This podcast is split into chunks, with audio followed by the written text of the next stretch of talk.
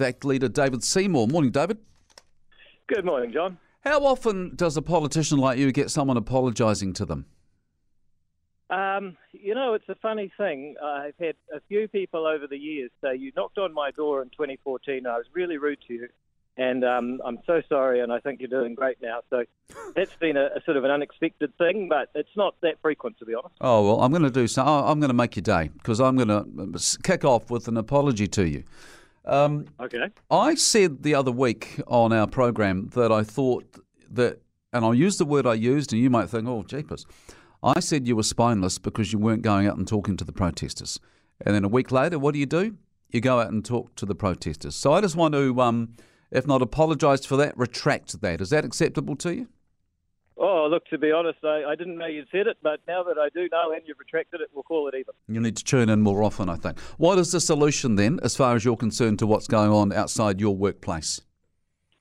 Well, there's a couple of things. One is that the police tactically have to keep doing their job, and I think that they are doing uh, the best they can after a pretty faulty start, and they need to know what their priorities are. Their priorities have got to be protecting people who live in the vicinity uh, people who are trying to do business in the vicinity so that those people aren't affected. And I'm hearing from people who are in apartments nearby uh, who basically feel they're in their own special kind of lockdown, too afraid to go out. So police need to do that job tactically, move the perimeters and and uh, take back control of the streets for law-abiding people. What's your assessment? How how would you? Or number two, yeah.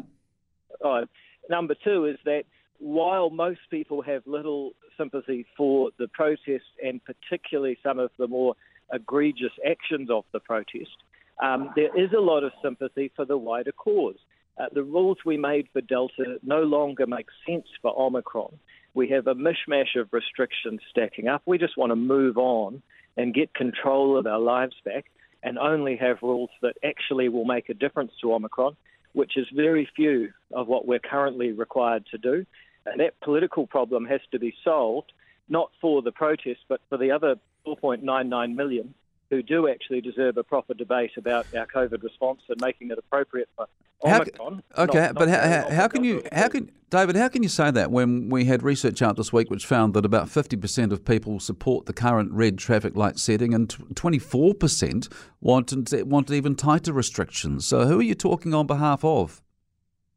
Well, 25% of New Zealand is pretty significant, uh, and particularly when it's those 25% who are in danger of having their businesses lost, uh, who are in danger of missing out on medical procedures uh, when they are separated from their families, and when there's no logic. So it may be that 75% of New Zealand want the same or tighter restrictions. But I would just ask do they have the right uh, to stop people seeing their families when there's no reasonable justification to keep those borders closed when the reality is soon there'll be so many domestic COVID cases in New Zealand, the rest of the world will wonder why we're trying to keep them out. Do you believe the occupiers when they say that they would go if the mandates were dropped? Do you believe that? Yes and no. Yes, because some of them would, and no, because I think others wouldn't.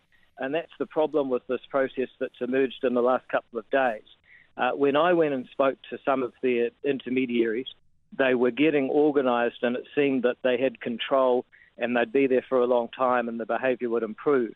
I think in the last couple of days within the protest, uh, the people who were reasonable seem to have lost control. The hardliners have gained it, uh, and that's why the situation is, is very fluid, and it's hard to answer that question on their behalf. Um, because there's different answers for, for different protesters. I see the Prime Minister has accused the leader of the National Party of getting dangerously close to showing support for the protesters. That would mean then that by going to speak with them, you could be accused of the same thing, if not more. Well, I guess what it shows us is that at the end of the day, the Prime Minister of kindness and sweetness and light is just like any other politician.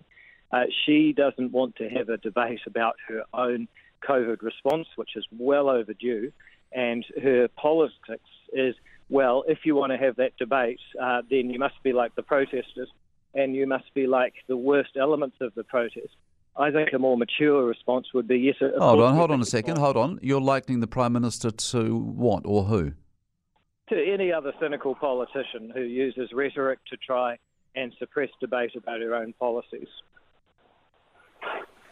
Can we just touch on comments made by the National Party leader that the current government is the most divisive government in recent memory? Do you share that opinion or that assessment?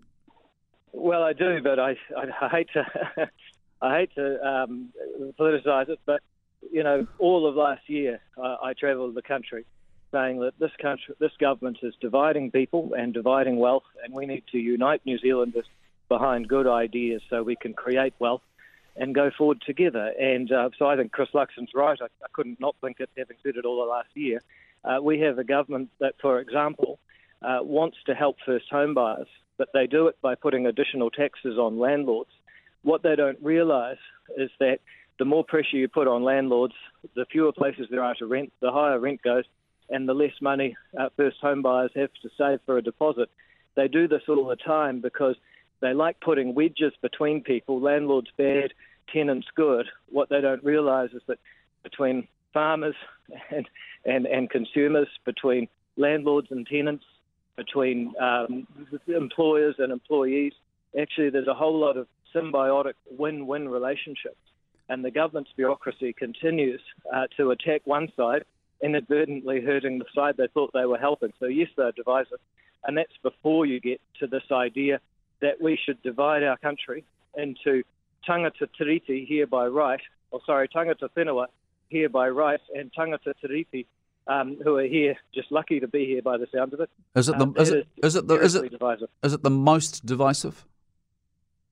Well, I would say that it's a, a very divisive government. I would argue that um, that the national government between 1975 and 84 under Muldoon uh, was probably actually worse, but I can understand why uh, Chris Luxon might not want to say that.